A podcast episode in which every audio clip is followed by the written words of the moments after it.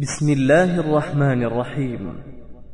اليقين المؤسسة الإسلامية للإنتاج الإعلامي والتوزيع تقدم أحوال الناس في رمضان لفضيلة الدكتور سعيد بن مسفر السلام عليكم ورحمة الله وبركاته. بسم الله الرحمن الرحيم. الحمد لله رب العالمين. وصلى الله وسلم وبارك على نبينا محمد وعلى آله وصحبه وسلم أجمعين. ما أحسن الرجوع إلى الله؟ كلمة عظيمة رددها أخينا فهد بن سعيد ثلاث مرات. وهي كلمة ذات معنى لأنها تخرج بعد معاناة. معاناة رجل عاش فترة من الزمن في ظل البعد عن الله. ثم رجع إلى الله فذاق لذة الرجوع إلى الله. وليس من ذاق كمن لم يذق. هذا الرجل يقول الحمد لله الذي أحياني بعدما أماتني. هو يشعر الآن بنعمة الحياة في ظلال الإيمان بالله. والله يقول أومن كان ميتا فأحييناه وجعلنا له نورا يمشي به في الناس كمن مثله في الظلمات ليس بخارج منها. هل يستوي هذا وهذا؟ من كان ميتا فأحياه الله وجعل الله له نورا يمشي به في الناس كمن مثله في الظلمات لا يستوون أبدا. ويقول عز وجل وما يستوي الأعمى والبصير ولا الظلمات ولا النور ولا الظل ولا الحرور. وما يستوي الأحياء ولا الأموات. إن الله يسمع من يشاء.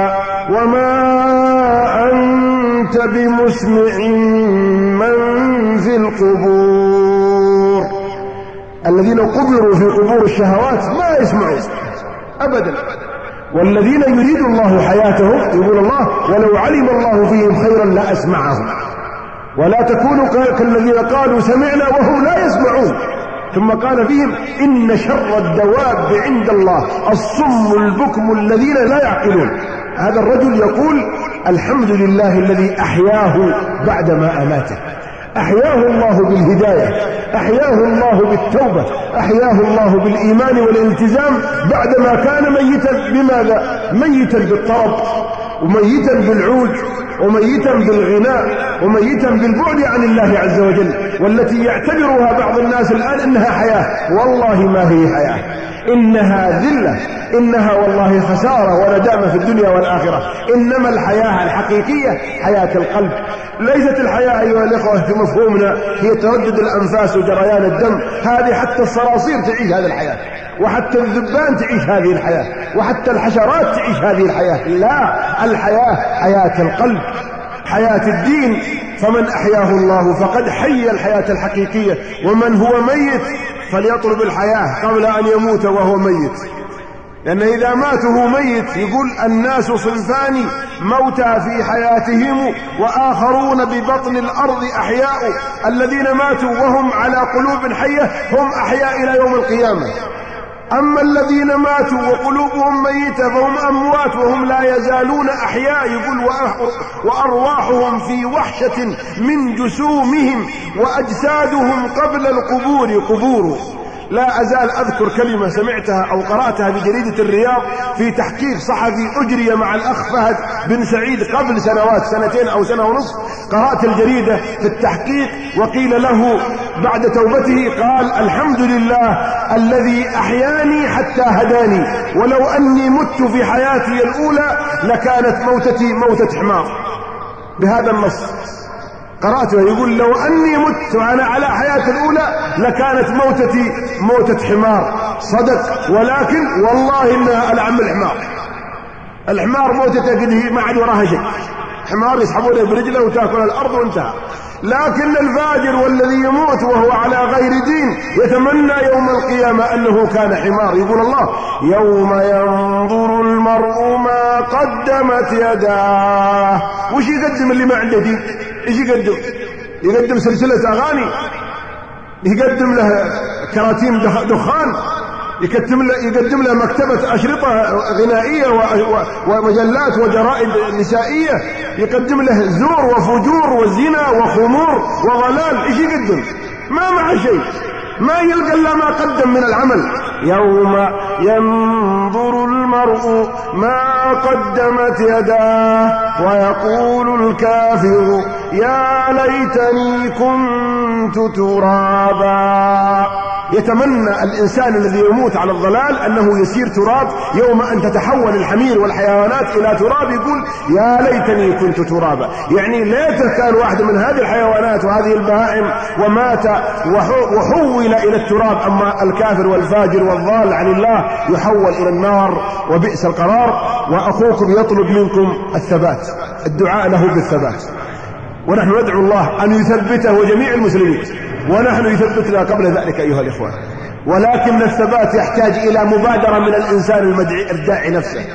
لا تدعون لا تطلب من الناس أن يدعون لك بالثبات وأنت نفسك مستعد أنك تهدد ما أحد لك إذا دهدت لأن الثبات داخل ضمن دائرة اختصاصك. اثبت اثبت اثبت إلى آخر درجة. حتى لا تموت موتة حمار أيها الإنسان. انتبه. قد أحياك ربي. اثبت ثباتا لأن ربيعة بن كعب الأسلمي رضي الله عنه صحابي جليل بات ليلة عند باب رسول الله صلى الله عليه وسلم وقدم له الوضوء في إداوة صغيرة يعني في إناء صغير. يقول ففتح رسول الله صلى الله عليه وسلم الباب فوجدني أستمع إلى ذكره وهو ينقلب من فراشه وهو يقول لا إله إلا الله. قال يا ربيعة ماذا ماذا جاء بك هنا يعني؟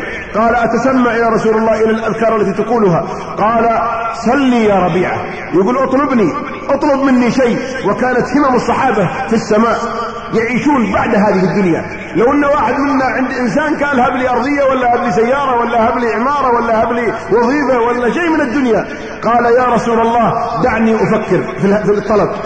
ففكر ثم جاء قال سلني يا ربيعة. قال أسألك يا رسول الله مرافقتك في الجنة. الله أكبر هذه الرحلة البعيدة. سفرة ما والله الدنيا الآن ما تفكر في هالأمور لكن هذا نظرة بعيدة. أسألك يا رسول الله مرافقتك في الجنة. قال أو غير ذلك يا ربيعة؟ ما في شيء عجل كذا. قال ما هو إلا ذاك. قال ما حملك على هذا؟ ليش تبقى هناك؟ قال نظرت إلى الدنيا وسرعة زوالها وانقضائها ونظرت إلى الآخرة وعظمتها وبقائها فآثرت ما يبقى على ما يفنى قال يا ربيعة أعني على نفسك بكثرة السجود. أي دعوة الرسول صلى الله عليه وسلم لوحدها ما تكفي. لابد من شيء من العبد نفسه. قال أعني أعني على نفسك حتى إذا كانت دعوتي تقبل فيك إذا دعوت تقبل دعوتي فيك أعني بكثرة السجود. قال العلماء لما أي الصلاة؟ لما النبي صلى الله عليه وسلم نص على الصلاة فقط ولم يقول أعني على كثرة قالوا لأنها غالب عمل المؤمن.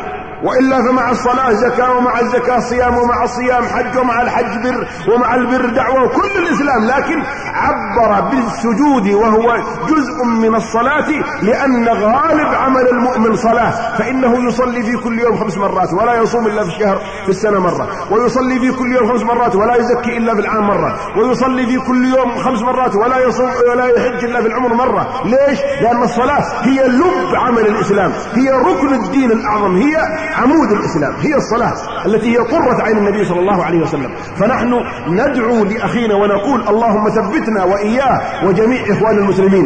وأيضا ندعوه هو ونقول له اثبت أنت. كيف تثبت؟ اتقي قرناء السوء. أول شيء قرناء السوء اللي تعرفهم من أول من يوم تشوف الواحد كأنما ترى شيطان رجيم يبغى يجرك إلى ما كنت عليه الأول. قل أعوذ بالله منك من يوم تشوفه. واتركه. هاي نعم. بعدين ابحث عن قرناء صالحين. دور لك ناس طيبين من المؤمنين واجلس معهم. بعدين اجعل لك ورد يومي من كتاب الله. لو تتأخر الشمس عن شروقها لا يمكن تتأخر عن هذا الورد. يوميا جزء من القرآن قراءة وتفهم وتدبر. بعدين اقرأ اجعل لك ورد يومي من حديث رسول الله صلى الله عليه وسلم. لابد حديث واحد يوميا. بعدين حافظ على الطاعات ابتعد عن المعاصي والمنكرات. الله يثبتك هذه ستة مثبتات. أي واحد في الدنيا يعمل الستة هذه يثبته الله بإذن الله عز وجل. هذه مع يعني دعوتنا له نقدمها هدية له ولأنفسنا ولجميع إخواننا في الله. أما موضوع المحاضرة فهو كما سمعتم في الإعلان وفي التقديم الخسران المبين. ولكن ولما كنا في شهر رمضان فإنني آثرت أن يكون الحديث عن أحوال الناس في شهر رمضان. لأنه مناسب أن أحدث الناس في شيء هم الآن فيه. وأن يتم تأجيل محاضرة الخسران المبين إلى شوال إن شاء الله. ولذا سيكون موضوع الدرس أو المحاضرة هذه الليلة بعنوان أحوال الناس في رمضان. أحوال الناس وهذه عملية تشخيص. وعملية يعني تصوير لأوضاع الناس بحيث كل واحد يعرف وين هو وين مركزه وين موقعه. فإن كان حسن فليحمد الله ويثبت. وإن كان خربان يتدارك رمضان لأن بقي علينا الآن رمضان كم؟ بقي الثلث. خلاص مشى رمضان. بعض الإخوة إلى الآن لا زال يهنئ برمضان. بعض الناس الآن يقول مبروك رمضان واليوم كم؟ 18 يعني راح ثلثيه. لأنه مشى بسرعة وسينتهي بقية الشهر فمن فاته شيء من عدم يعني الاهتمام والتدارك فعليه أن يتدارك في نهاية الشهر أو مع ما بقي من الشهر. ومن كان قد أحسن فليسأل الله القبول وليسأل الله الاستمرار والثبات إلى نهاية الشهر. شهر رمضان أيها الإخوة عبادة من أزكى العبادات وقربة من أعظم القربات وهو ركن من أركان الإسلام. ومبنى من مبانيه العظام. دل على مشروعيته الكتاب والسنة والإجماع. أما الكتاب فمن قول الله عز وجل يا أيها الذين آمنوا كتب عليكم الصيام كما كتب على الذين من قبلكم لعلكم تتقون. أياما معدودات. فمن كان منكم مريضا أو على سفر فعدة من أيام أخر. هذه آية فرضية الصيام. ابتدأها الله عز وجل بالنداء الحبيب الذي يحبه كل مؤمن وهو يا أيها الذين آمنوا. وهذا النداء مشعر بعدة معاني. يقول أحد الصحابة فيه إذا سمعت الله يقول يا أيها الذين آمنوا فأرعها سمعك. يعني شور أذنك. فإنه إما خير تؤمر به أو شر تنهى عنه. ولأن النداءات في القرآن جاءت على أربعة أشكال. النداءات في القرآن على أربعة أصناف. نداء عام للناس كلهم. يا أيها الناس إن زلزلة الساعة شيء عظيم. يا أيها الناس اتقوا ربكم واخشوا يوما لا يجزي والد عن ولده ولا مولود هو جاز عن والده شيئا. يا أيها الناس اتقوا ربكم. إن زلزلة الساعة شيء عظيم. إلى آخر آيات. آيات قوة آيات وعيد آيات تهديد. ليش؟ لأن الناس فيهم البر والفاجر فيهم المؤمن والكافر فيهم الطيب والبطال. فجاءت خطاب عام. هذا واحد. خطاب ثاني أو نداء ثاني جاء لفئة معينة من البشر وهم أهل الإيمان جعلنا الله وإياكم منهم اللهم اجعلنا يا ربي منهم وثبتنا حتى نلقاك مؤمنين أعظم نعمة يا أخي أنك مؤمن مؤمن يا سبحان الله مؤمن إذا كنت مؤمن الله وليك لأن الله يقول الله ولي الذين آمنوا هل هل يضيرك شيء والله وليك؟ هل يتخلى الله عنك والله وليك؟ هل تجوع والله وليك؟ هل تعرى والله وليك؟ هل أنت ولي أسرك؟ هل تخلي هل تترك أولادك جائعين وأنت وليهم؟ هل تخليهم عطشانين وأنت وليهم؟ هل تخليهم مرضانين وأنت وليهم؟ ابدا. فكيف إذا كان الله ولي الذين آمنوا؟ وبعدين الله مع المؤمنين. الله يرعى المؤمنين. الله أعد الجنة للمؤمنين. فإذا الله رزقك الإيمان أعظم نعمة يمن الله بها عليك هي نعمة الإيمان. ولهذا قال الله تبارك وتعالى قل بفضل الله وبرحمته فبذلك فليفرحوا. فلتفرح بنعمة الإيمان. وبعدين يقول ولكن الله حبب إليكم الإيمان وزينه في قلوبكم وكره إليكم الكفر والفسوق والعصيان. أولئك هم الراشدون فضلا من الله ونعمة. نعمة الإيمان أعظم نعمة يمن الله بها عليك أيها الإنسان. فلذا يقول الله يا أيها الذين آمنوا هذا الخطاب خاص بأهل الإيمان جعلنا الله وإياكم منهم. الخطاب الثالث أو النداء الثالث بالكفار أجارنا الله وإياكم منهم. وجاء مرة واحدة بس. وعلى سبيل الخبر عما سيكون يوم القيامة. قال عز وجل يا أيها الذين كفروا لا تعتذروا اليوم. قفل باب الاعتذارات لأن المعاذير يوم القيامة تطلع شيء عجيب. إذا وقف الناس في عرصات القيامة وشافوا النار تزفر وتمد أعناقها لها عينان تنظران ولها لسان يتكلم وتلقطهم واحد واحد. إذا رأتهم من مكان بعيد سمعوا لها تغيظا وزفيرا وإذا ألقوا منها مكانا ضيقا مقرنين دعوا هنالك ثبورا لا تدعوا اليوم ثبورا واحدا وادعوا ثبورا كثيرا. هنالك تتفتت قرائحهم وتطلع أشعارهم وتطلع يعني بياناتهم في أعذار طويلة لكن يقول الله لا تعتذروا اليوم. خلاص. يجي المرابي يقول يا ربي البيع مثل الربا. البيع سوا سوا قال الله حرم الله الربا وأحل البيع. يجي الثاني يقول يا ربي الزنا اصلح عمليه جنسية زي الزواج بس ما عندي. نقول لا الزنا الزاني والزانية فاجلدوا كل واحد منهم مئة جلدة. حرم ولا تقربوا الزنا. كل واحد يطلع له عذر. لكن لا تعتذروا اليوم. قال الله يوم لا ينفع الظالمين معذرتهم ولهم اللعنة ولهم سوء الدار. والأعذار ترى تجي الآن كثيرة لكن ينساها الواحد. بس متى تجي عند الحاجة؟ الآن أنت ماشي الآن مسرع في المرور وبعدين ما أنت تفكر أن في واحد يوصل سيرك وسرعتك وبعدين تطب في واحد ويوقفك تقول ليش ماشي مسرعة جنونية؟ أنت ماشي 170 180 إيش تقول له؟ تطلع 70 عذر كلاب كلها. تقول عندي رحلة في المطار وأنت ما عندك رحلة. عندي مريض ينتظرني على أهل وتطلع له بعذر لكن يكذب كله يقول لا لا. عندك عذر ما عندك عذر لازم تدق الجزاء هنا. وتطلع الاعذار علشان 300 ريال ما تبغى تدفعها. فأهل النار مو علشان 300 ريال ولا علشان سجن ولا عشان علشان نار. نار تأكل العظام تفتتها. نار تشوي الوجوه. وما هي نار يوم ولا نار سنة ولا نار مئة سنة لابثين فيها أحقابا خالدين فيها ما دامت السماوات والأرض إلا ما شاء ربك. عذاب مقيم الدفا نار والفراش نار والطعام نار والشراب نار والظلال نار والماء نار كل شيء نار والعياذ بالله. فتجي أعذار ما بعدها أعذار لكن يقول الله لأهل النار وهم فيها يا أيها الذين كفروا لا تعتذروا اليوم. ما تنفع الأعذار. إنما تجزون ما كنتم تعملون. الله لا يظلم عند الله قواعد العدل كاملة. ما يأخذ أحد بجنونة أحد. يقررها على معصيته. هذا كتابنا. تفضل. ها. هذا كتابك. اقرأ كتابك أنت. ما عاد أعظم من الإنسان على نفسه. وبعدين شهودك منهم ما هم من الجماعة ولا من الأقارب. أنت نفسك.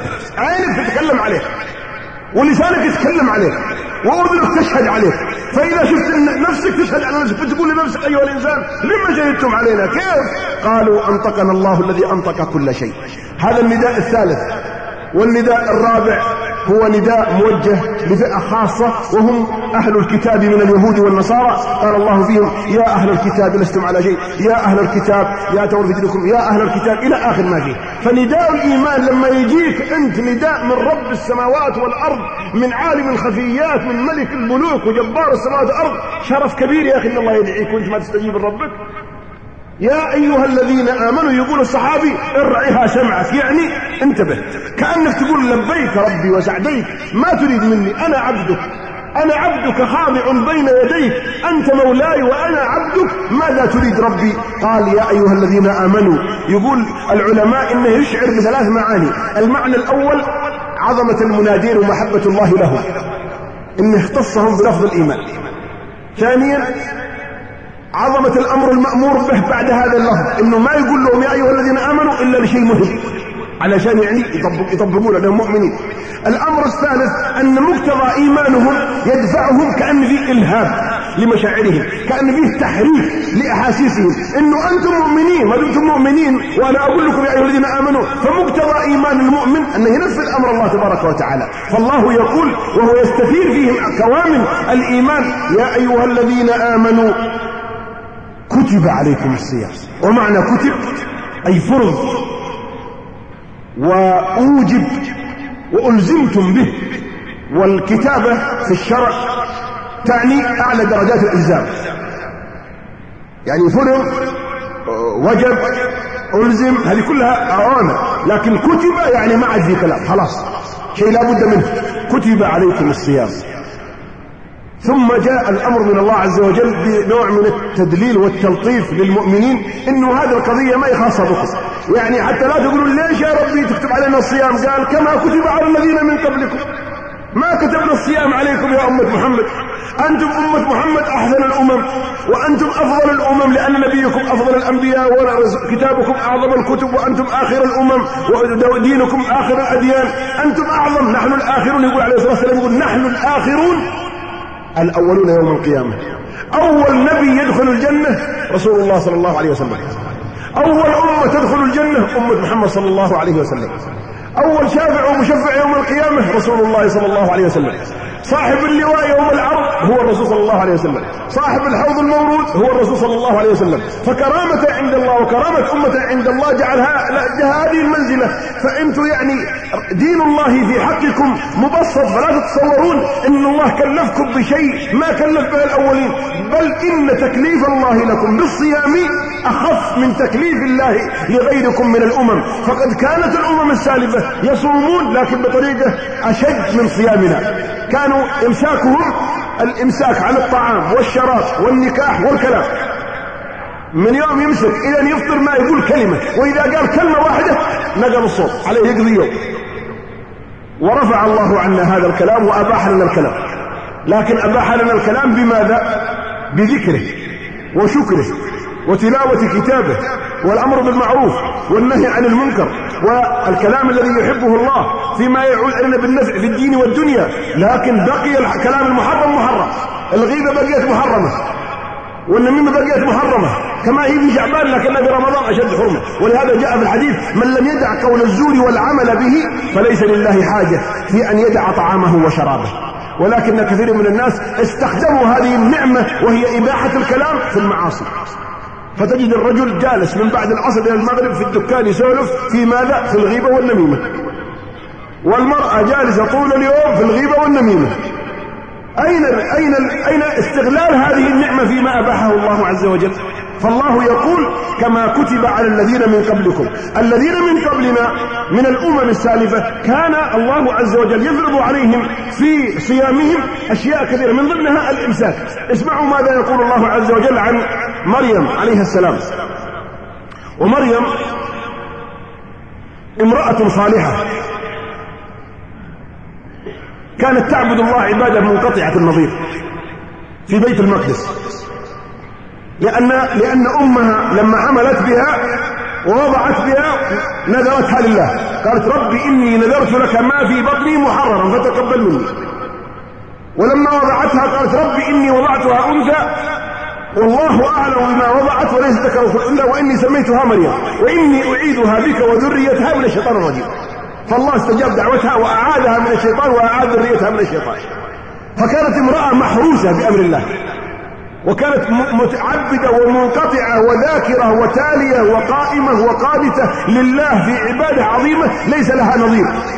وأراد الله أن يجري معها وعليها سنة من سننه وآية من آياته في أن تحمل من غير أب من غير زوج. وهذا شيء ما ما هو ما هو متعود عند البشر. إذ لا يمكن أن يكون يعني ولد إلا بزوج. ولكن الله عز وجل يفعل ما يشاء ويختار ولا يعجزه شيء في الأرض ولا في السماء. يخلق ما يشاء من غير أسباب. خلق آدم من غير أم ولا أب. طيب من هو أبو آدم وأمه؟ ما له أم ولا أب آدم. وخلق حواء من أب بلا أم. من هو أم حواء؟ وين البطن اللي قعدت فيه حواء؟ ولا شيء. خلقها الله من ضلع آدم الأيسر طلعت آدم حواء. وخلق سائر البشر من أم وأب. وخلق عيسى من أم بلا أب ولذا قال الله للذين قالوا من اليهود كيف يكون هذا؟ إن ابن الله من النصارى إن ابن الله كيف يكون من غير أب؟ قال الله إن مثل عيسى عند الله كمثل آدم. خلقه من تراب ثم قال له كن فيكون. كيف تستبعدون أن يخلق الله بشر من أم بلا أب؟ ولا تستبعدون أن يخلق الله بشر من غير أم ولا أب؟ هذا أكثر في الاستبعاد ولكنه موجود. فأراد الله أن يجري عليها هذا الشيء فحملت قال الله عز وجل واذكر في الكتاب مريم إذ انتبذت من أهلها مكانا شرقيا أي ذهبت إلى مكان بعيد جهة المشرق وكانت قيل في التفسير إنها ذهبت من أجل تمارس عادة التطهر من من الحيض. كانت حائض وأرادت أن تتطهر فذهبت إلى مكان وكانت امرأة عفيفة متسترة فاتخذت من دونهم حجابا علشان لا أحد يراها فأرسلنا إليها روحنا فتمثل لها بشرا سويا. أرسل الله لها جبريل وتمثل لها بشرا سويا. رجال إي نعم. ونفخ في جيب درعها في جيب الثوب. فحملت. قالت له ولما قرب منها وهي امرأة طاهرة وعفيفة ظنت إنه يبغى منها فاحشة أو شيء قالت إني أعوذ بالرحمن منك. استعاذت بالله. وهكذا شأن المؤمنة وكذلك شأن المؤمن. يوسف عليه السلام لما دعته امرأة العزيز قال إيش؟ قال معاذ الله. لما قالت هيت لك؟ قال معاذ الله. أي أعوذ وألتجئ بالله. وكذلك المؤمن إذا سمع مكالمة من, من, من خبيثة أو سمع نظرة من خبيثة أو جت رسالة من خبيثة عليه أن يقول معاذ الله. أعوذ بالله. وكذلك المؤمنة إذا رأت كلمة من خبيث أو سمعت مكالمة من خبيث أو جاءتها رسالة من خبيث أو جاءتها دفعة أو مزاحمة عليها أن تقول أعوذ بالرحمن منك أعوذ بالله منك. أعوذ قالت إني أعوذ بالرحمن منك إن كنت تقيا. وبعدين قيدتها بالتقوى لأن التقي لا يفعل هذا الشيء.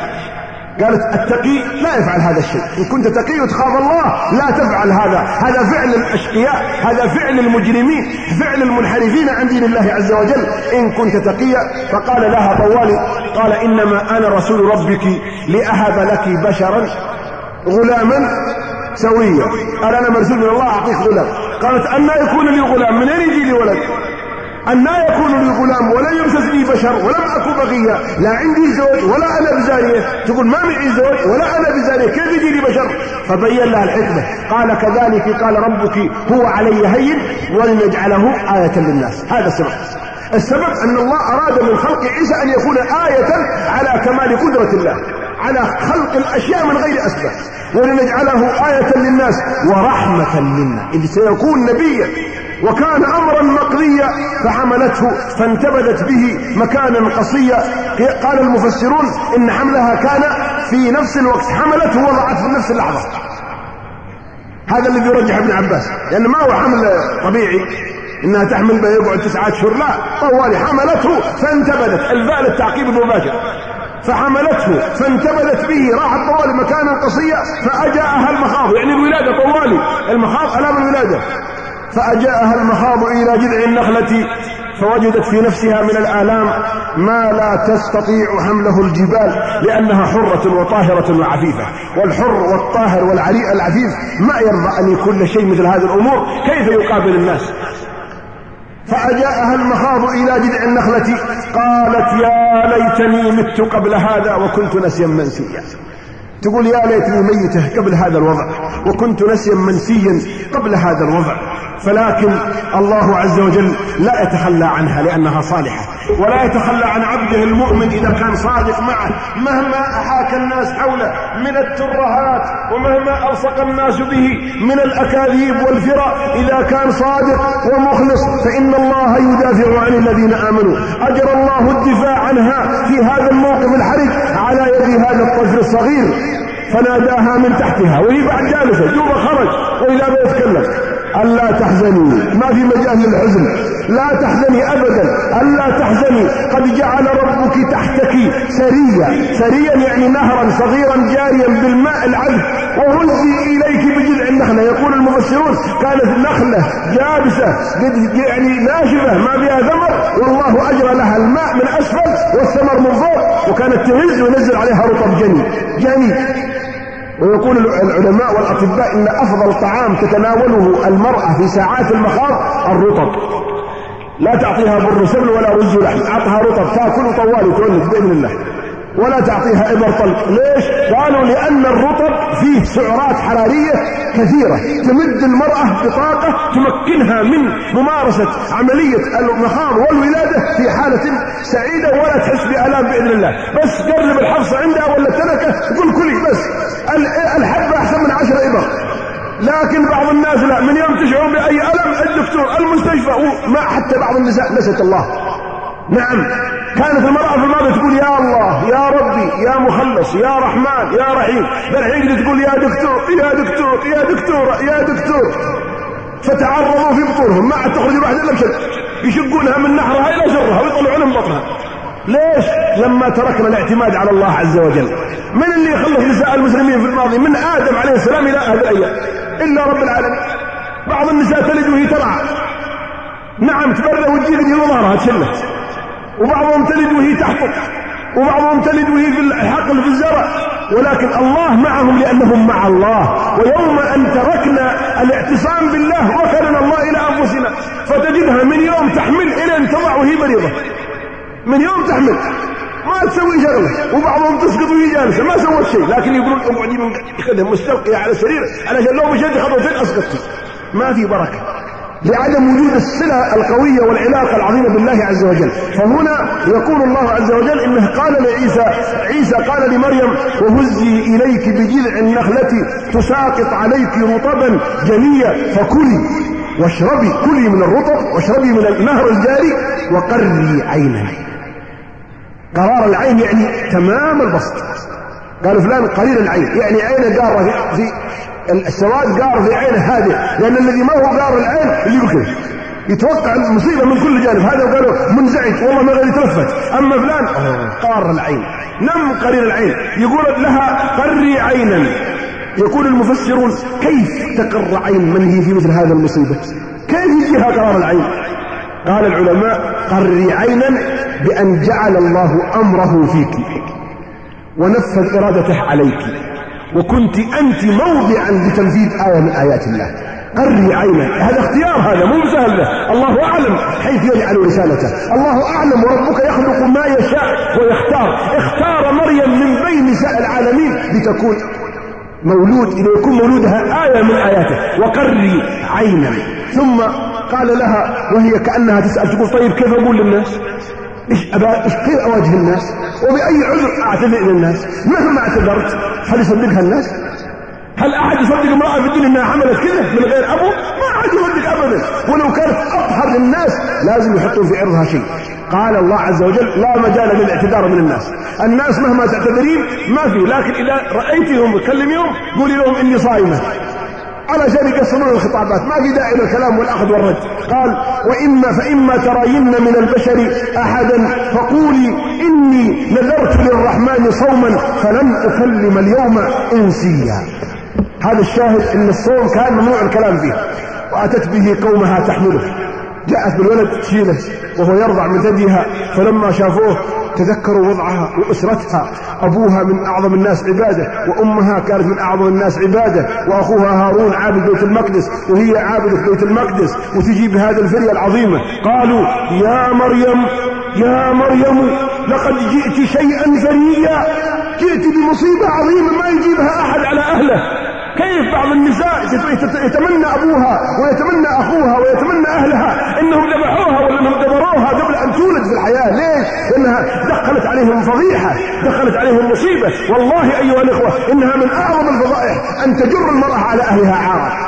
ودك والله ود الإنسان يذبح برقبته هكذا ولا يسمع أن بنته جرت عليه فضيحة.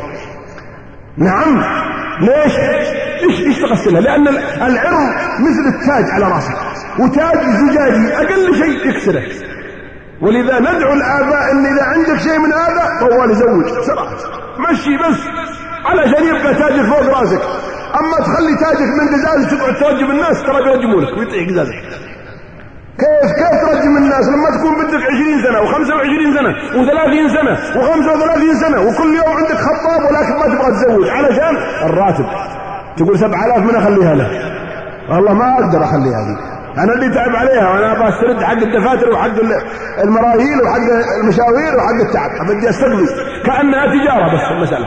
يعني تعبت عليها علشان تستقضي منظارها ولا علشان تسعدها وعلشان تنام قريرة العين وعشان تعيش هادئة البال مع زوج ومع أطفال. هذه فردة كبدك هذه قطعة منك هذه بنتك. كيف تمارس مع هذه التجارة؟ ما يجوز لك بمجرد أنها تبلغ سن ال 15 دور لها زوج. أنت دور. كما كان يفعل السلف. ومن يوم يجيك صاحب الدين طوال يزوجها هذه بضاعة مش مشها لأنها تقطف عندما تنضج. فإذا نضجت وقعدت ما حد قطفها طاحت. وإذا طاحت خاست مع هذه كلها تصير نفايات تصير زبالة ما عاد تنفع. المرأة مثل الثمرة يا أخي انتبه لنفسك. فهذه المرأة الطاهرة قالوا لها يا أخت هارون يا مريم لقد جئت شيئا فريا يا أخت هارون ما كان أبوك امرأ سوء وما كانت أمك بغيا ذكروها بأخوها هارون ليس هارون بن عمران أخو موسى فإن بينهما أكثر من 600 سنة. لكنه هارون اسم عابد من العباد كان في بيت المقدس وكان لا يفارق المسجد وكانت تشبه به كل واحد صالح. إذا شافوا واحد صالح قال أخو فلان. يا أخا الشجاع أو يا أخا العابد أو يا أخا فلان يا أخت هارون أي يا شبيهة هارون في العبادة ما كان أبوك امرأة سوء ما كان أبوك يفعل هذه الفضيحة وما كانت أمك أيضا بغي ولا زانية. فأشارت إليه لأنها ما تتكلم قالت فمصيبة ثانية تسويها وتقول تكلموا السبيل هم استغربوا قالوا تسوينا وتقولين نكلموه زين نكلم الولد. قالوا كيف نكلم من كان في المهد صبيا؟ تحولينا على مهد نكلمه على طفل ما يرضع جوبه في أول يوم نكلمه. فهو تكلم طوالي وترك الثدي وقال لهم كلمة قال إني عبد الله. أول كلمة قالها عيسى نسف فيها عقيدة النصارى الذين الآن في الأرض أكثر من ألف مليون نصراني يعتقدون أن عيسى ابن الله. فهو ينسف عقيدتهم ويكذبهم ويقول لهم محدثا عن نفسه وهو أعرف الناس بنفسه إني عبد الله. آتاني الكتاب وجعلني نبيا وجعلني مباركا أينما كنت وأوصاني بالصلاة والزكاة ما دمت حيا وبرا بوالدتي ولم يجعلني جبارا شقيا والسلام علي يوم ولدت ويوم أموت ويوم أبعث حيا قال الله ذلك عيسى بن مريم قول الحق الذي فيه يمترون ما كان لله أن يتخذ من ولد سبحانه لأن صفة الولد أيها الإخوة صفة نقص في الرب وصفة كمال في العبد الآن اللي ما عنده أولاد من الناس يقولون فلان مقطوع أو مبتور إذا مات نسيوه الناس. ليش؟ لأنه يحتاج فلا بد له من ولد. إذا عندك أربعة خمسة عشر رجال ما شاء الله والله عنده سلمة رجال.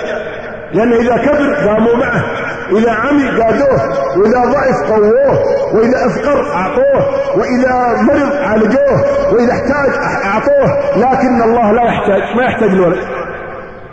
فصفة الولد في العبد صفة يعني كمال. وصفة الولد في الرب صفة نقص. لو أن الله يحتاج لولد أجل يصير عند الله حاجة. الله لا يحتاج. يقول الله عز وجل تكاد السماوات يتفطرن وتنشق الأرض وتخر الجبال هدا أن دعوا للرحمن ولدا. وما ينبغي للرحمن أن يتخذ ولدا. إن كل من في السماوات والأرض إلا آتي الرحمن عبدا. لقد أحصاهم وعدهم عدا. وكلهم آتيه يوم القيامة فردا. هذه الأمم كانت تصوم كما ذكر الله. قال كما كتب على الذين من قبلكم. ثم بين الله عز وجل الحكمة من تشريعه لهذا الصيام. فقال لعلكم تتقون. ما فرضنا الصيام لمصلحة تخصنا. الله غني عنا وعن صيامنا وعن عبادتنا لو صام أهل الأرض كلهم ما زاد في ملك الله شيء. ولو أفطر أهل الأرض كلهم ما نقص من ملك الله شيء. لكن الصيام لنا من أجل نتقي من أجل ترتفع أرصدة التقوى في قلوبنا من أجل نشعر بحسن العلاقة مع الله. ولذا ترون الناس في رمضان أحسن حالة منهم في غير رمضان.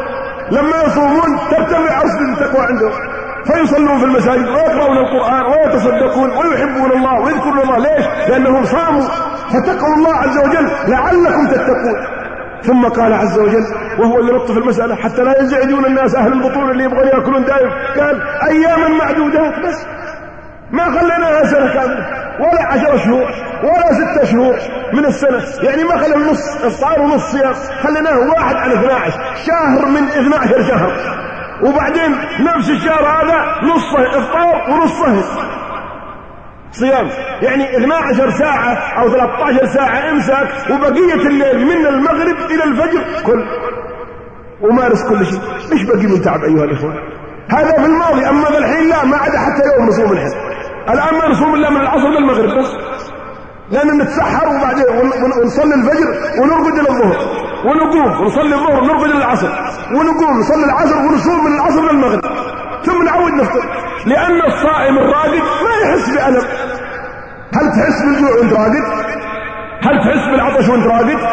ولذا يوم أن يستيقظ الواحد بالعصر ويروح يصلي تعين السحور حقه في بطنه قاعد كذا ما قد راح منه لقمة. لأنه ما مشى ولا تحرك ولا راح ولا جاء. وتعين الماء في بطنه لأنه ما سال منه قطره عرق. طبعا يجي يفطر يبغى تاكل قال والله ما الحمد لله والله ما كان صايم قلت أنا ما كان صايم اللي قراءه طول يومه ما صمت إلا من العصر للمغرب لا لو انك من الصباح شغال كانك صايم حقيقي يعني لكن الأجر كامل إن شاء الله. لا يتصور أحد ما له أجر. لا الصيام صيام شرعي وأجره كامل لكن رحمة من الله أن الله ريحنا أيها الإخوة.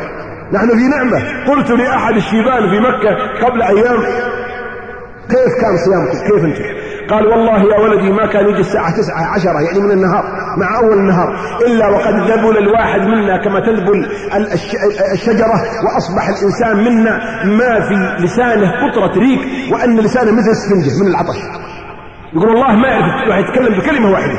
قلت ليش؟ قال من الشغل والحر والعرق. قلت إيش تشتغلون؟ قال كل في شغلته اللي مع إبله واللي مع غنمه واللي في مزرعته واللي في سوقه واللي في زراعته كل واحد في شغلته قلت ليه ما تنامون مثل الناس وتشتغلون في الليل؟ قال ومن اذا رقدنا ما رقد في أرزاقنا. ما في شغل في الليل. الليل من المغرب إلى قبل العشاء قليل على سرج بسيطة بزيت بسيط من الغاز ندخره كما ندخر الذهب الاصفر ما به بنزين ولا في غاز ولا شيء. يقول وبعدين نطفيها وكل يرقد على أساس ما في نور. الآن لا حولنا الليل نهار والنهار ليل. حتى العمال الآن في العمارات كشافات كأنها شمس. ويدقدقون ويحددون ويشتغلون من بعد المغرب إلى الفجر. ثم يروحون يدقون بها نومة إلى المغرب. وقالوا صايمين بعضهم يصلي بعضهم ما يصلي. فهي أيام معدودات بسيطة على الذين كانوا يمارسونها بشكل قوي. أما نحن الحمد لله اليوم أيام معدودات وأيضا بل هي ساعات معدودات في حياتنا. ثم قال عز وجل بعد ذلك في رحمة للأمة فمن كان منكم مريضا يعني مع أن هذه بسيطة ومع أنها مكتوبة كما كتب على الذين قبلكم إلا أن الرحمة لا زالت تلاحق الإنسان في كل حالاته. اللي مريض فالمرض عذر خارج عن إرادة الإنسان. الله هو الذي يمرضه وما دام الله أمرضه فالله رفع التكليف عنه أجل عدة من أيام أخرى أو على سفر الناس كانوا يسافرون في الماضي في طلب المعايش والأرزاق ما حد يقعد. مثلنا ذا الحين بعض الناس خلاص لا اللي ما يتحرك ولا يسافر يموت جوع. يغربون الناس يشرقون يروحون اليمن يروحون الشام يروحون العراق. يروحون الشرقية يروحون كل أرض من أجل لقمة العيش واللي يقعد ما يلقى شيء. نعم يقول الشافعي يقول سافر تجد عوضا عمن تصاحبه وانصب فإن لذيذ العيش في نصبي. في النصب إني رأيت وقوف الماء يفسده إن سار طاب وإن لم يجري لم يطب والشمس لو بقيت في الفلك واقفة لملها الناس من عجم ومن عربي والعود ويقول والتر التبر التبر يعني الذهب. والتبر كالترب ملقا في أماكنه والعود في أرضه نوع من الخشب. لما تغرب هذا عز مطلبه وإن تغرب هذا عز كالذهب. العود هذا اللي عندنا بالوقية ترى في أرضه مثل الخشب. مرجل به لكن يوم جاء الرياض أصبح الوقية ب 100 و 150 و 200 ريال لو إنه قاعد في بلاده ما حد يجره.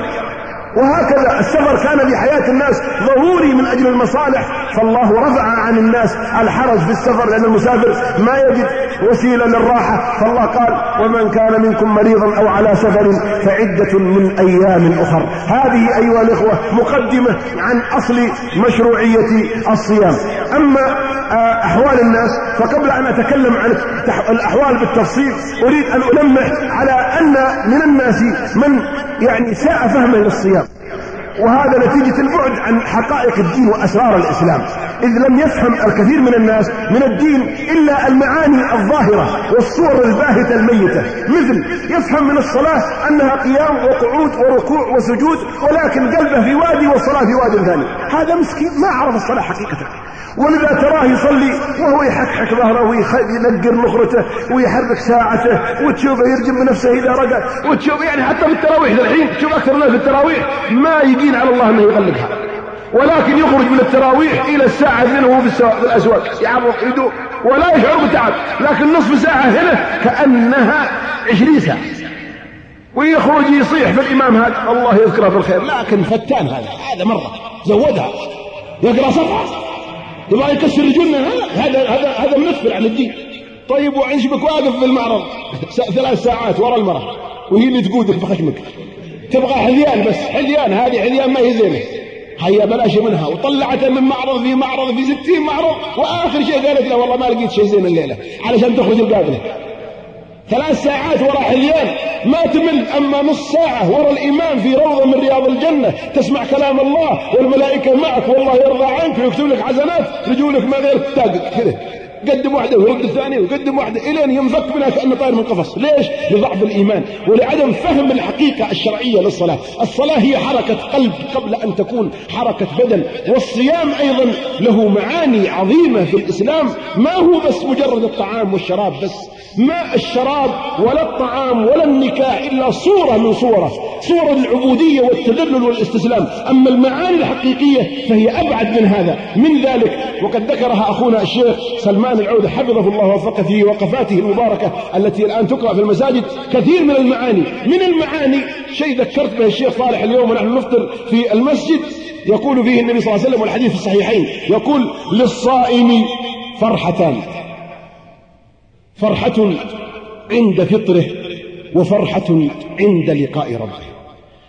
كلنا أيها الإخوة نشعر بالأولى. أليس كذلك؟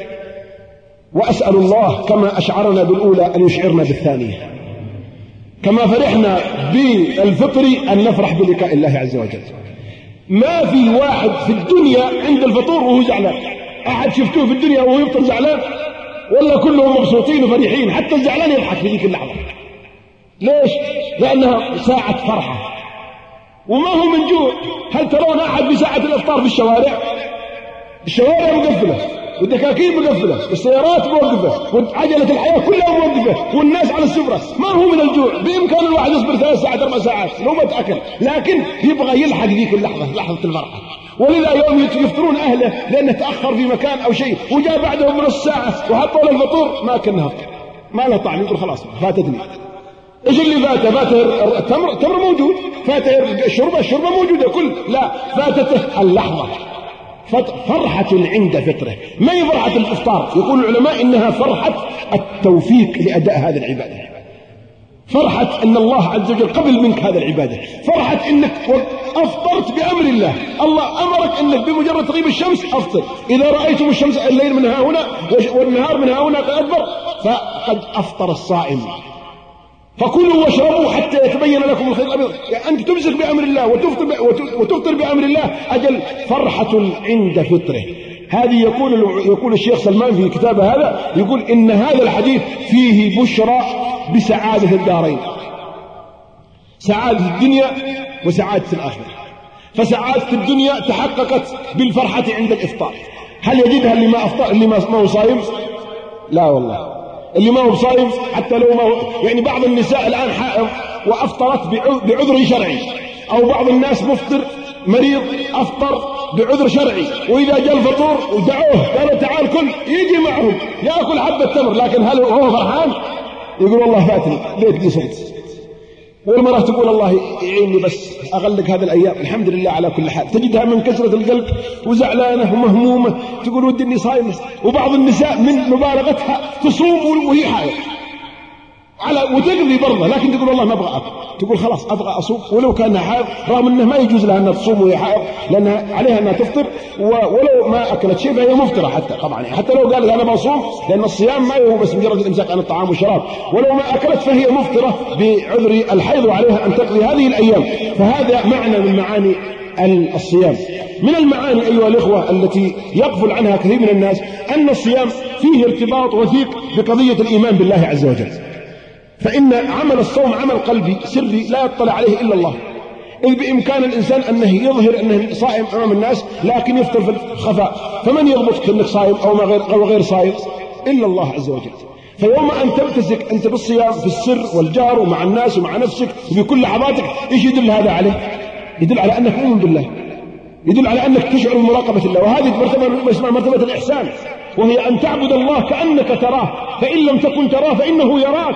فهذه نعمة من الله أنك تلتزم بالصيام بأمر الله عز وجل فيشعر تشعر في قلبك بالمراقبة لله ويتحقق لك بهذا الإيمان وهو من أعظم ما يملكه الإنسان في هذه الحياة. أيضا في معاني الصيام التطلع والرغبة فيما عند الله في الدار الآخرة. فإن الإنسان لا يترك شيئا إلا مقابل شيء لا بد من المعوضات فالإنسان يترك طعامه وشرابه وشهوته من أجل إيش؟ من أجل الله.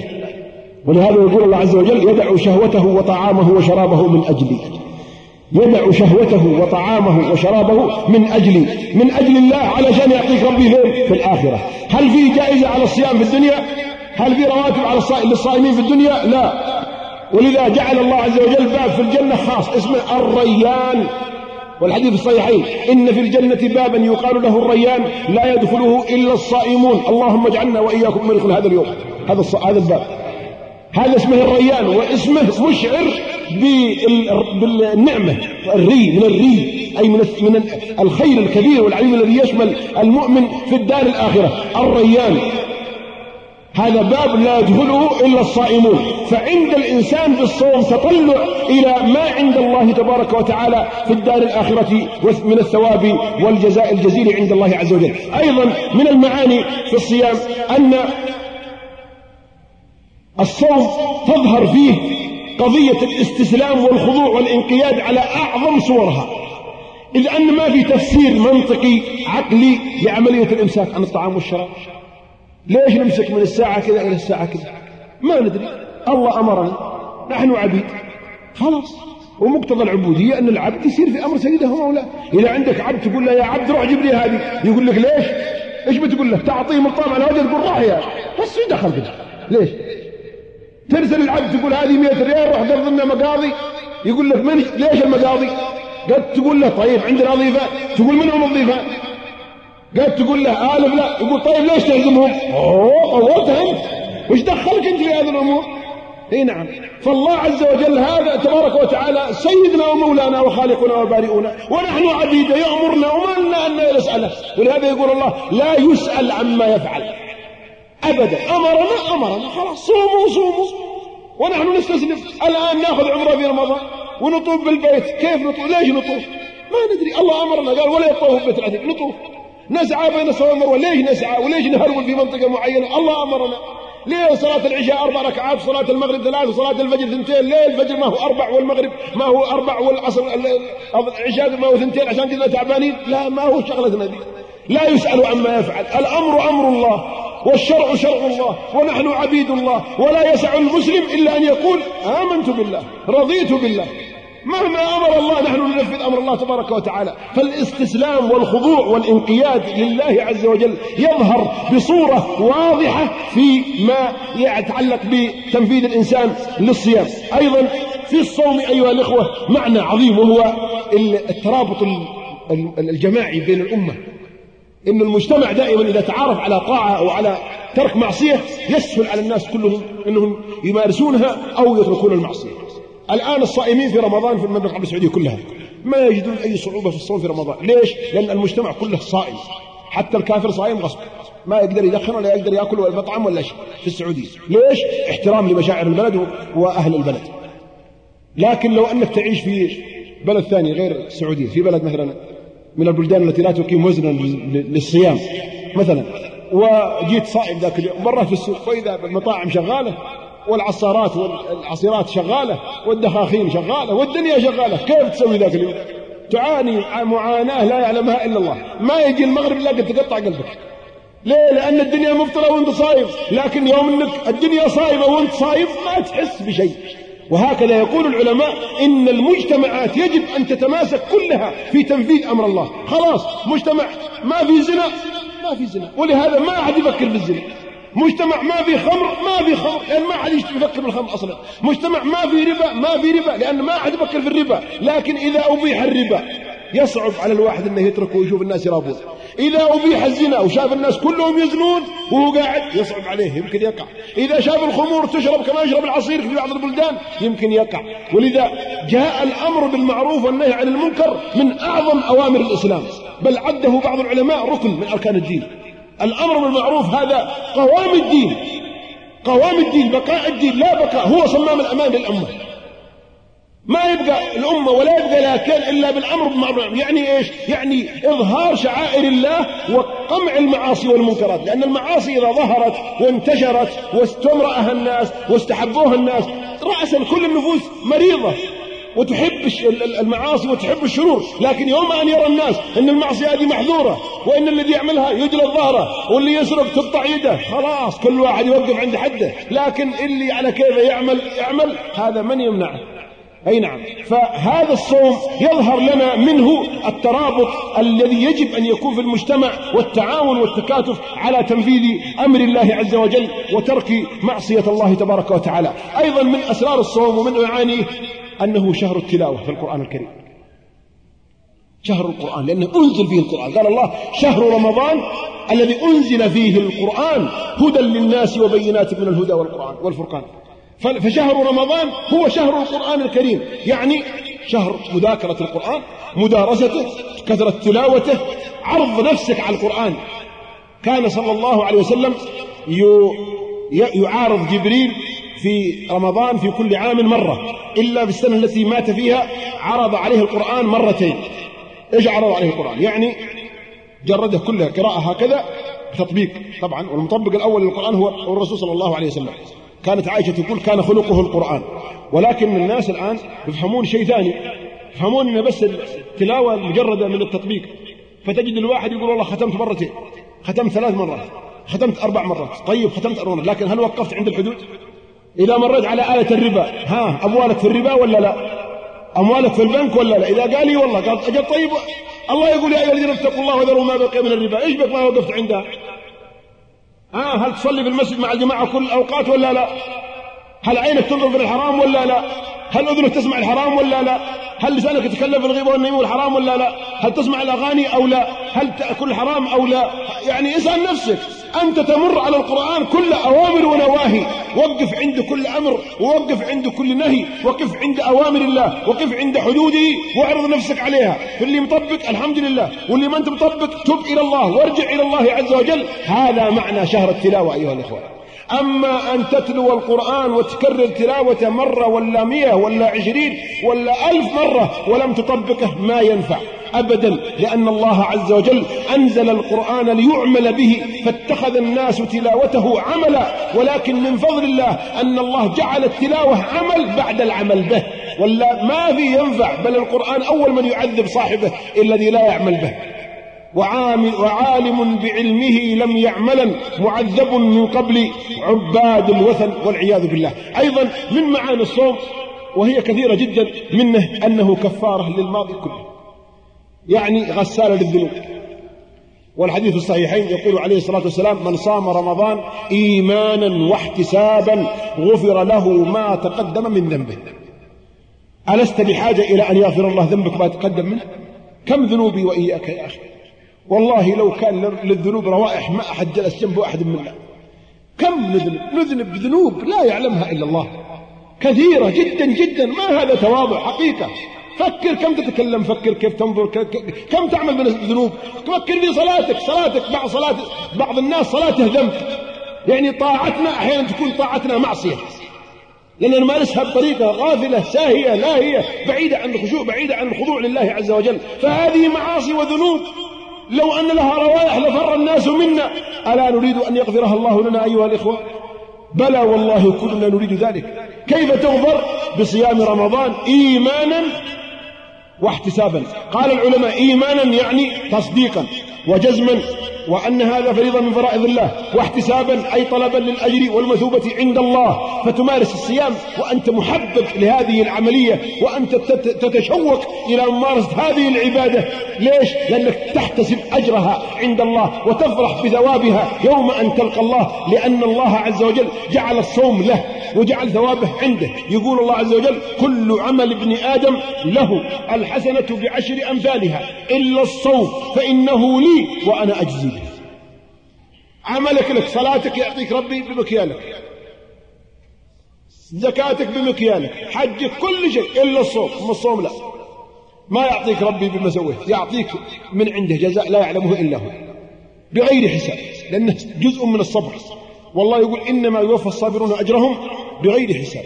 والحديث صحيح قال كل عمل ابن آدم له. يقوله الله عز وجل الحسنة بعشر أمثالها إلا الصوم فإنه لي وأنا أجزي به. كيف يجزي به ربنا؟ لا ندري.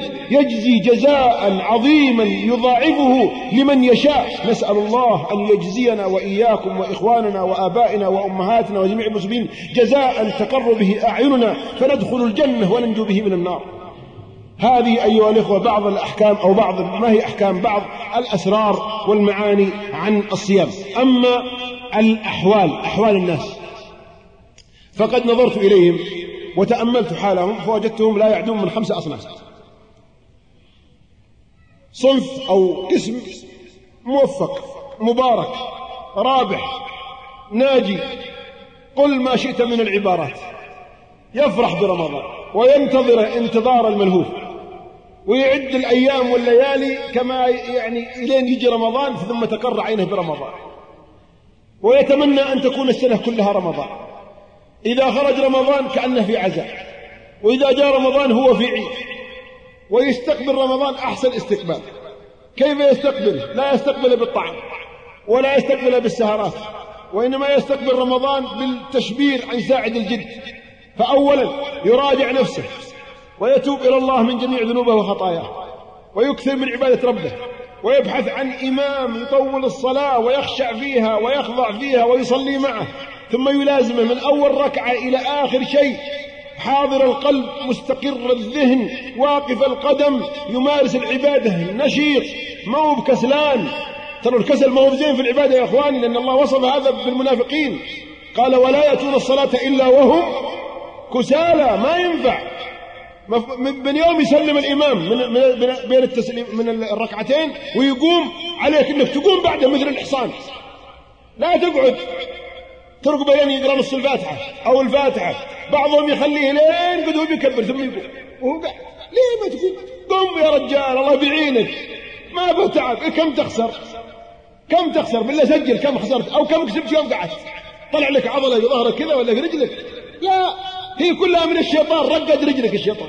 يبغى يفوت عليك الأجر. لا قل أعوذ بالله وقم في شيبان والله أشوفهم يا إخواني شيبان.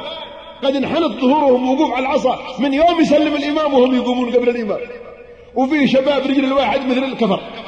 لكن ما يقوم إلا بل بعضهم يملص ما يجي المسجد أصلا. والعياذ بالله إيش هذا؟ القلب القلب هنا إذا كان قوي فالجسد قوي. وإذا القلب خربان فالجسد خربان. تجده يصلي ركعتين ثم يملص. ولا ثنتين وخرج. ولا يغلق مع الإمام والحديث. من صلى مع الإمام حتى ينصرف كتب له قيام ليلة. رواه أبو داود والنسائي والترمذي وابن ماجه. رواه أهل الأربعة. من صلى مع الإمام حتى ينصرف حتى يسلم من التسليمة آخر ركعة من الوتر كتب له قيام ليلة. خذ ورقة بقيام ليلة كأنك قايم إلى الفجر. لكن خرجت وخليت الإمام ما معك إلا اللي معك. فهذا الموفق أهل الصنف الأول الذين يفرحون برمضان ويشمرون عن ساعد الجد ويفرحون من أجل تنظيم أوقاتهم في كثرة الصلاة. أولا طبعا الصلاة المفروضة والتراويح مع الإمام. بعدين كثرة التلاوة. تلاوة منقطعة النظير. ما تراه إلا تاليا لكتاب الله. وين فلان؟ في المسجد وين فلان؟ يقرأ. كان السلف إذا دخل رمضان يبطلون جلسات العلم. ويجلسون على القرآن باستمرار. حتى أثر أن الشافعي كان يختم في رمضان ستين ختمة. ختمة في الليل وختمة في النهار.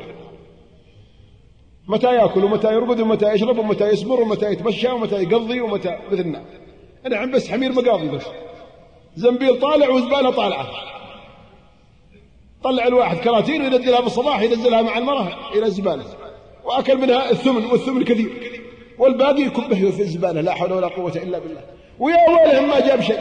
حمار مقضى والزنبيل بالطرف هناك ولا العصا؟ في ظهره.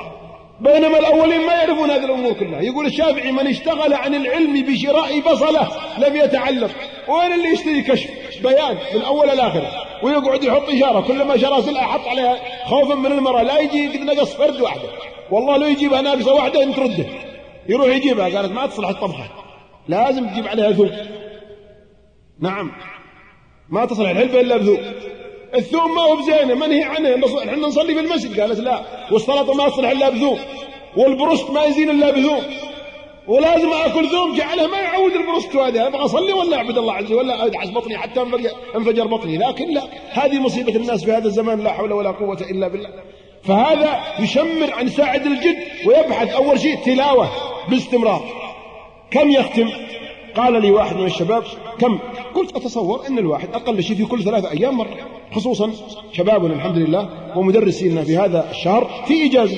وما معهم شيء الحمد لله وش معهم شغل إلا راقب أي نعم. فعليه أنه يقرأ القرآن. ما يهم يرقد الساعة مثلا عشرة ثم يقوم يصلي الضحى وبعد الضحى يقعد يقرأ إلى قرب الظهر وبعدين يخرج إلى المسجد مع الأذان ويقرأ وبعد الظهر يقعد في المسجد يقرأ إلى العصر وبعد العصر يقعد يقرأ إلى المغرب وإذا جاء المغرب يروح يصلي يتعشى ويفطر وبعدين يرجع ويقرأ يقرأ طول الليل القرآن هذا شهر القرآن هذا فإنه شهر تسبيح وقرآن. يقول اتلوا الكتاب وسبح فيه مجتهدا فإنه شهر تسبيح وقرآن. هذا شهر القرآن نزل فيه القرآن يعني نقرأ فيه القرآن. هذا المشمر وبعدين شمر عن ساعد الجد أيضا في اختزال شيء من مصروفاته الشهرية وصرفها على الفقراء والمساكين وتفقد أحوال الجيران عنده والأقارب ومن يهمه أمرهم وزارهم وأهدى لهم واشترى لهم مقاضي وملأ ثلاجة بالخيرات وباللحوم وبالفواكه وبالخضروات. وبعدين أخذ عمرة في رمضان لأنه في الحديث في الحديث البخاري قال عمرة في رمضان تعدل حجة معي يعني مع النبي صلى الله عليه وسلم. تبغى تحج مع النبي صلى الله عليه وسلم؟ منو اللي ما يبغى؟ والله كل واحد يبغى يحج مع عليه الصلاة والسلام. خلاص قد مات الرسول ما عاد تلحقه لكن خذ عمرة الآن في رمضان. اقطع تذكرة كلها ب 200 أو 320 ريال. تذكرة بالطائرة وحط فوقها 120 ريال للسيارة. 500 ريال تجيب لك عمرك كأنك حجيت مع النبي صلى الله عليه وسلم. هذه نعمة من أعظم النعم. وبعدين بعد هذا يشغل ليلة بمدارسة العلم ومذاكرة كتب العلم وبزيارة أهل الفضل وأهل العلم وبزيارة الأقارب والأرحام والجيران. يزور هذا ويجلس مع هذا ويتذكر مع صديقه أيام صباه وكيف كان في أيام لهوة وغفلته وكيف من الله عليه. المهم سمر مباح فيه خير فيه ذكر. هؤلاء رابحون. الله يجعلنا وإياكم منهم. ولكنهم أيها الإخوان قليل يؤسفنا أنهم قليل جدا يعني قياسا على النسبة الكبيرة في المجتمع. أنتم كثير الحمد لله لكن كم أنتم بالنسبة لأهل الرياض؟ وأهل الرياض فيهم خير لكن كثير من الناس ليس هذا برنامجه وإنما برنامجه يمكن يجي في الأصناف التالية التي نعوذ بالله وإياكم منها. آه القسم الثاني قسم خاسر. قسم خاسر والعياذ بالله. وهذا الذي يكره رمضان. إذا جاء رمضان كأنك ضربت وجهه بمشعل. قال جاءك رمضان. أي نعم. على حد ذلك الرجل المغفل الذي ذكر قصته ابن الجوزي في كتاب الحمقى والمغفلين وكان له حمار مريض. فلما مرض الحمار وهو يبغى يتعافى الحمار بأي وسيلة لأن الحمار كان غالي قدام مثل السيارات الحين. فنذر لله أن يصوم سبعة أيام إن شفى الحمار. فشفي الحمار وأصبح يمشي ما يحتاج. فوفى بنذره وصام سبعة أيام. فلما انتهت السبعة الأيام مات الحمار. قال الله يا ربي سويتها فيه والله لخصمها من رمضان الجاي. شوف المغفل. أصلا ما صام لله صام للحمار. ويوم مات الحمار قال يبغى يخصمها من حقة رمضان الجاي. يعني رمضان فيه خصم وفيه زيادات المسألة تجارية حسابات هي المسألة. لا حول ولا قوة إلا بالله. هؤلاء الخاسرون ينزل عليهم رمضان فيضيقون منه ضيقة لا يعلمها إلا الله. ويعد أيامه ولياليه كأثقل ما تكون. وكل يوم يقول كم ذا اليوم؟ قال يوم 14 والله باقي 16 يوم. ذا اليوم 18 والله باقي 12 يوم. متى على عيني رمضان؟ وأعرابي قالوا له دخل رمضان. قال والله جعلنا شبله بالأسفار يقول أوريكم في رمضان. أسافر بكرة وأسافر بكرة يبغى يسافر في كل علشان يقطع رمضان. وما درى أن السفر في ضاره فعدة من أيام أخر. وإذا سافرت يعني خلاص مع التقضي لازم تقضي إن كان عند الإنسان إيمان. والسفر يجب أن يكون يعني شيء في سفر طاعة. اما سفر المعاصي ما في سفر ما في طاعة ما في إفطار للإنسان. فهؤلاء الخاسرون الذين يستثقلون رمضان. وتطول عليهم أيامهم ولياليهم وينتظرون وصول ليلة العيد على أحر من الجمر. ليش؟ لأنهم حجزوا عن الشهوات. حجزوا عن. عن الملذات والمحرمات. خاصة اللي مثلا يمارس شيء من الحرام والعياذ بالله ثم يسقط ما يقدر يمارسه فتشوفه بس ينتظر ليلة العيد علشان يورد على الحرام الذي كان فيه. أيضا أثقل نفسه لأنه ما تعود أنه يصلي في المسجد. ولكن يوم قد هو متسحر وأذن قال خلاص ندفدفها المرأة تقول قم صل مع المسلمين. ما أنت راقد الحين. في غير رمضان راقد خذ معك عذرك نقول لك عذرك ولا له عذر الراقد لكن الحين جبك تاكل قم تاكل قم صل. في دفدف نفسه ويروح وهو ما يبغى. لكن علشان يرضي المرأة. والمغرب كذلك يجي على أساس أنه أفطر وفي البيت والمسجد قريب والناس يخرجون فيجي. وهو يرقب هذا الشهر يغلق علشان يقطع الصلاة بصلاة الفجر. ويعاهد الشيطان أنه ما يطبها. يقول أصلي غلطان في ذاك الشهر لكن أوريك في من العيد والله ما يطبها ليش؟ لأنه عبد إبليس هذا والعياذ بالله. لا يحب الله ولا يحب رسول الله. فهذا خاسر. ليش؟ لحديث. قال عليه الصلاة والسلام وهو يصعد المنبر يوم من الأيام رغم أنفه ورغم أنفه ورغم أنفه خاب وخسر. قالوا من هو يا رسول الله؟ من هو؟ قال من أدرك رمضان ولم يغفر له. رغم أنفه. يعني دس أنفه في الرغام. والرغام تدرون شو؟ التراب الدقيق اللي يجي في تحت في الأرض بعد ما تدوسه السيارات أو الرمال الحيوانات. في الطرق الرملية إذا جت الحيوانات الجمال والحمير والخيول تطحنه يصير رغام دقيق. والآن الكفرات تسويه في السيارات الأرض. فإذا جاءت تجد عليه تجده زي الطحين مدقوق. هذا إذا وقع خشم الواحد به كيف يصير؟ إذا طمرت رجله فيه كيف يصير؟ فالرسول يقول رغم أنفه. نعم. نعم. يصير لونه أشهب ووجهه مغبر فيقول رغم أنفه. أي خاف وخسر ومرغ أنفه بالطين. من أدرك رمضان ولم يغفر له. ولا يغفر لمن أدرك رمضان إلا من صام رمضان إيمانا مو تثاقلا لا إيمان فرح. مسرور برمضان احتسابا يحتسب ثوابه عند الله مو هو مهموم من رمضان. هؤلاء هم الخاسرون. نسأل الله أن لا يكثرهم في المسلمين. نسأل الله أن يقلل جمعهم وأن يقلل أعدادهم في المسلمين. والحمد لله إنهم إن شاء الله قليل القسم الثالث قسم مضيع.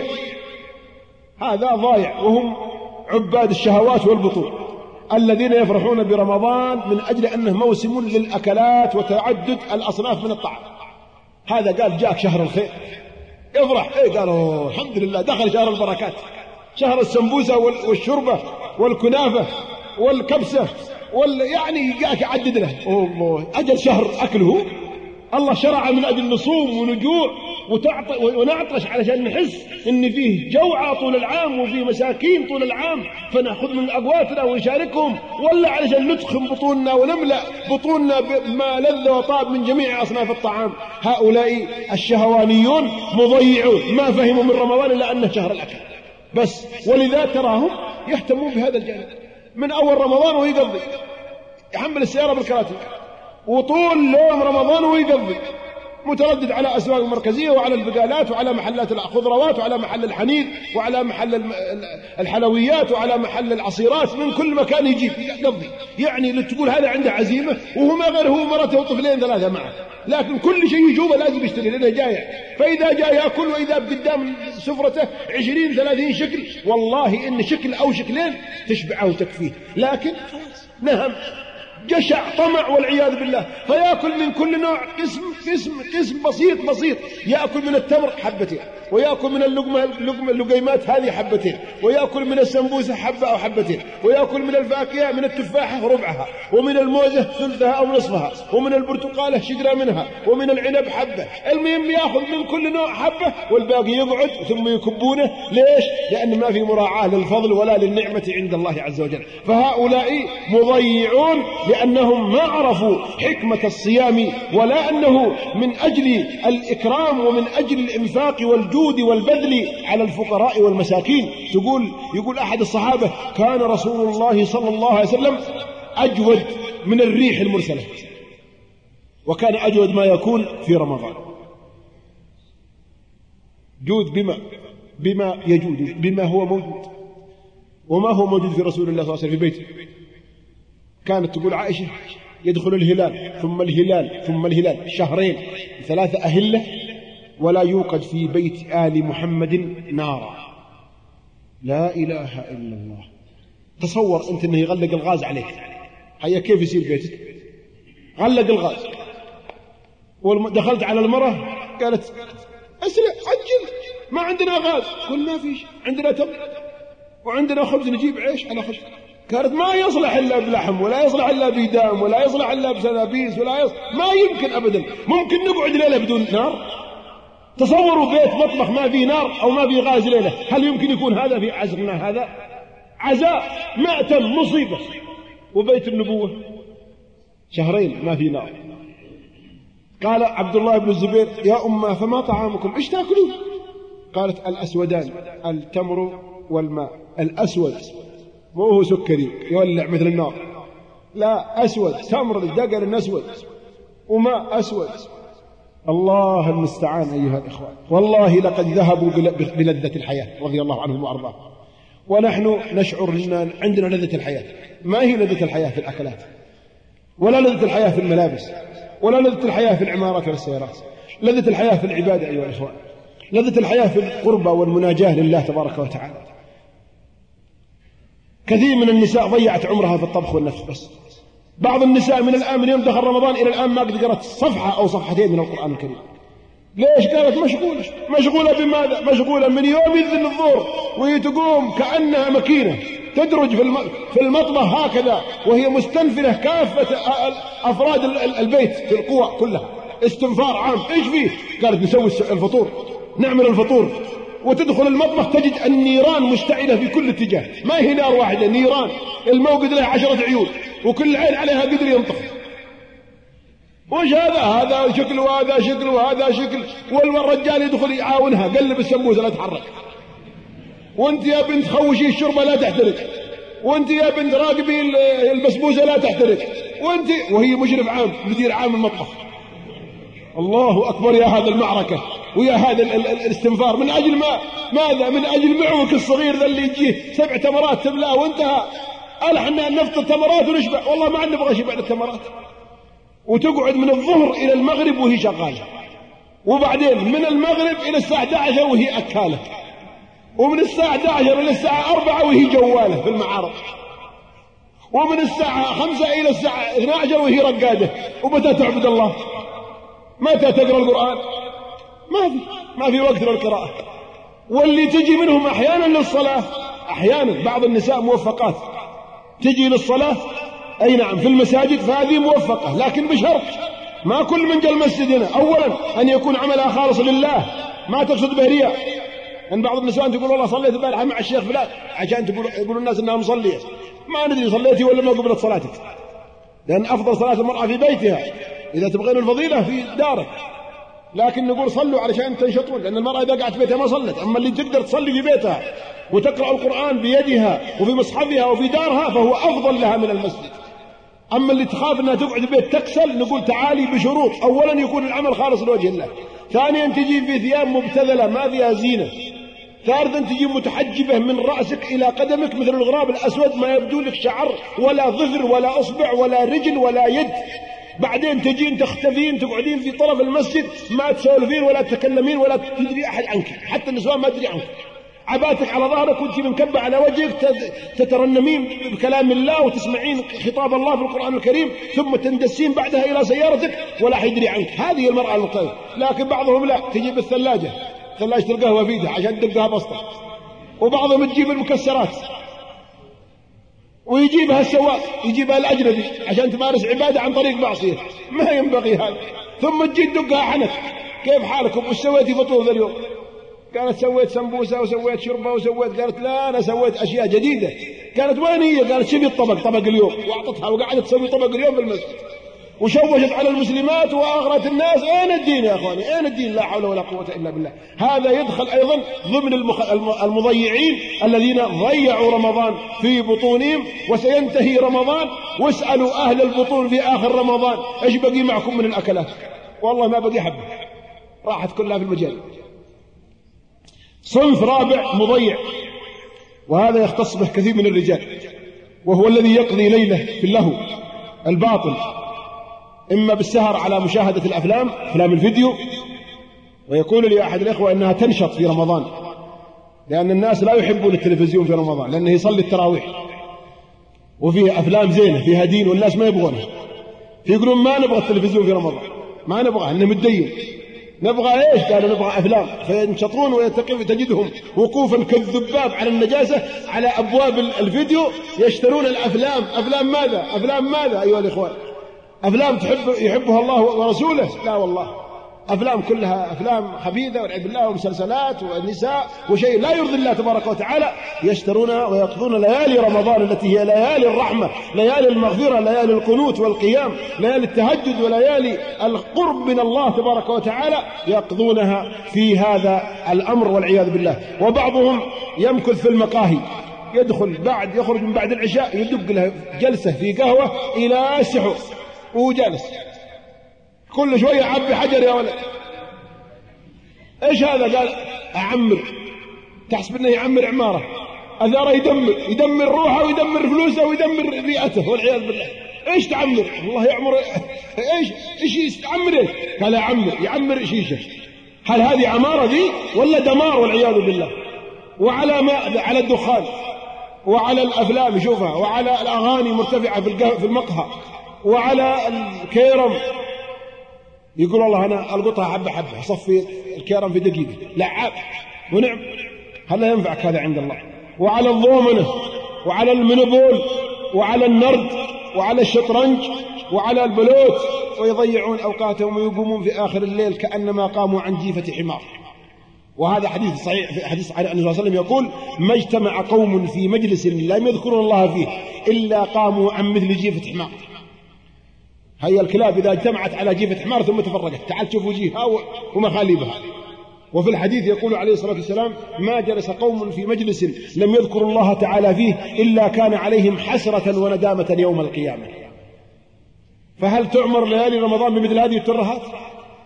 وبمثل هذه الخزعبلات رجل عاقل رجل لبيب رجل رشيد في الأربعين من عمرك في الثلاثين من عمرك في منصب اجتماعي في وظيفة مرموقة تضيع وقتك تدخل مع زملائك في ليلة من الليالي بدل ما تقول أعطونا كتاب الله أعطونا رياض الصالحين أعطونا صحيح البخاري أعطونا سيرة النبي صلى الله عليه وسلم هيا نزور أخ في الله هيا نزور عالم من العلماء هيا نجلس مع أهلنا ونباسط أهلنا. لا بعض الرجال ما يعرف زوجته في رمضان ولا يدري عنها. من يوم يفطر ويتعشى يمشي ويروح ويجلس بلوت إلى السحور. نعم إلى السحور وهم يلعبون. اثنين يقومون واثنين يقعدون وشو؟ بس بلس ورق. شايب وبنت وولد. وديمن وهاص وشرية وسبيت وصن وأربعة. وتشوفه إذا جتها أوراق زينة سبعة وثمانية شينة سبعة وثمانية وهذه. وجهه مرة زعلان. الليلة ما هي ما هي ممتازة. وهي يقول بها وإذا جتها أربع ولا خمس ورق إكة وعشرة. أوه. صن جيب يا ولد جيب. كان جاه شيخ بمليون ريال. وهي ورق قراطين تقول له والله ما فيها لا شيخ ولا شيء هذه شغلة أطفال. ما تسمى هي شغلة رجال يا إخواني. لو رأيت ولدك يلعب بالمكعبات هذه البلاستيكية يسوي له عمارة. ما تستغرب منه. ليش؟ لأنه يلعب. شو لعبه ولو رأينا شايب أو أربعين سنة يسوي له عمارة بالبلاستيك. إيش رأيكم؟ نضحك عليه ولا لا؟ إيش بقى؟ قال الله أعمر لي عمارة. بهذا البلاستيك. نقول والله إنك خبل. ولا لقينا معه طيارة ولا سيارة يعبيها ويفررها ويلحقها ويردها ويعبيها ويلحقها. إيش فيك قال والله أتسلى. أنا أقول والله التسلية بالسيارة وبالطيارة وبالمكعبات أسهل من التسلية بالبلوت لأنهم هذه الأوراق دي اخترعت أصلا للأطفال. من أجل يعني تسليتهم. أما الرجال اجت ما عندنا وقت أصلا. يقولون إن أعظم قاتل هو قاتل الوقت. أعظم قاتل قاتل وقتك وقتك عمرك حياتك تقتلها. تلقى الله وأنت مقتول الوقت نص حياتك فارغ كله لعب. سبحان الله. الله خلقك للعبادة وأنت قاعد تلعب. الله يقول يا ابن آدم خلقتك لعبادتي فلا تلعب. وتكفلت لك برزقك فلا تتعب. الله خلقك للعبادة وش العبادة؟ كل ما يحبه الله ويرضاه. ليس معنى صلاة وصوم. كل شيء يحبه الله ويرضاه فهو عبادة. حتى جلستك مع زوجتك عبادة. لكن تترك تركك لأهلك ولزوجتك ولمصالحك ولسهرك. بعض الموظفين الآن يرقد على الماسة من يوم يدخل الساعة 10 إلى الساعة 3 وهو قال ليش؟ لأنه سهران طول الليل. لكن لو راقد طول الليل كان جاء في الصباح يداوم مضبوط كثير من الناس ينام في النهار لأنه ما ينام في الليل. فنقول لإخواننا هؤلاء الذين هم من الصنف المضيع اتقوا الله في أوقاتكم واقضوا ليالي رمضان فيما يعود عليكم بالنفع في خير إما من دنيا أو من آخرة. والصنف الأخير الخامس المضيع هم الذين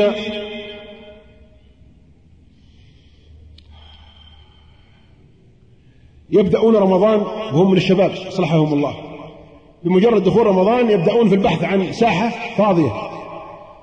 وهذه الساحة يقيمون فيها أعواد وعليها كشافات ويشكلون فريق من الحارة ونوادي ولعب كورة طائرة قدم سلة من المغرب إلى السحور.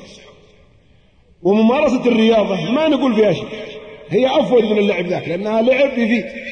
لكن الذي ننقم عليه أنها تمارس بشكل يعني غير منضبط بحيث يقضي الواحد وقت الليل كله في اللعب ولا يصلي التراويح ولا يصلي العشاء ولا يقرأ قرآن.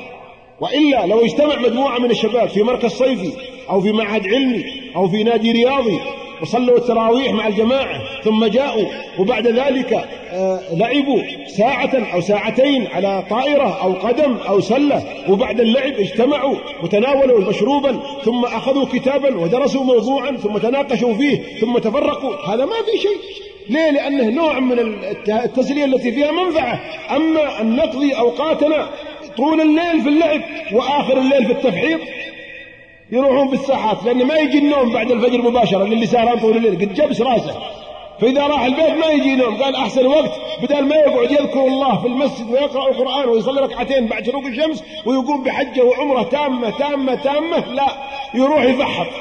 إيش التفحيط؟ بس نوع من الهوس والجنون. إذا أردت أن تراه مجنونا فشوف مفحطا لأنه يبحث عن الموت وهو في سلامه يمشي بسرعة جنونية وذاك يقابله بسرعة جنونية. إلين يتحكون ما بقي بين الواحد والواحد ولا شبر ثم يلف هذا كذا ويلف هذا كذا. فتصيح كفرات ذا وتصيح كفرات ذا وذاك والجمهور يصفق له. صفقوا له الخبلة المجانين. هذه أيها الإخوة أصناف الناس. فأين نحن منهم؟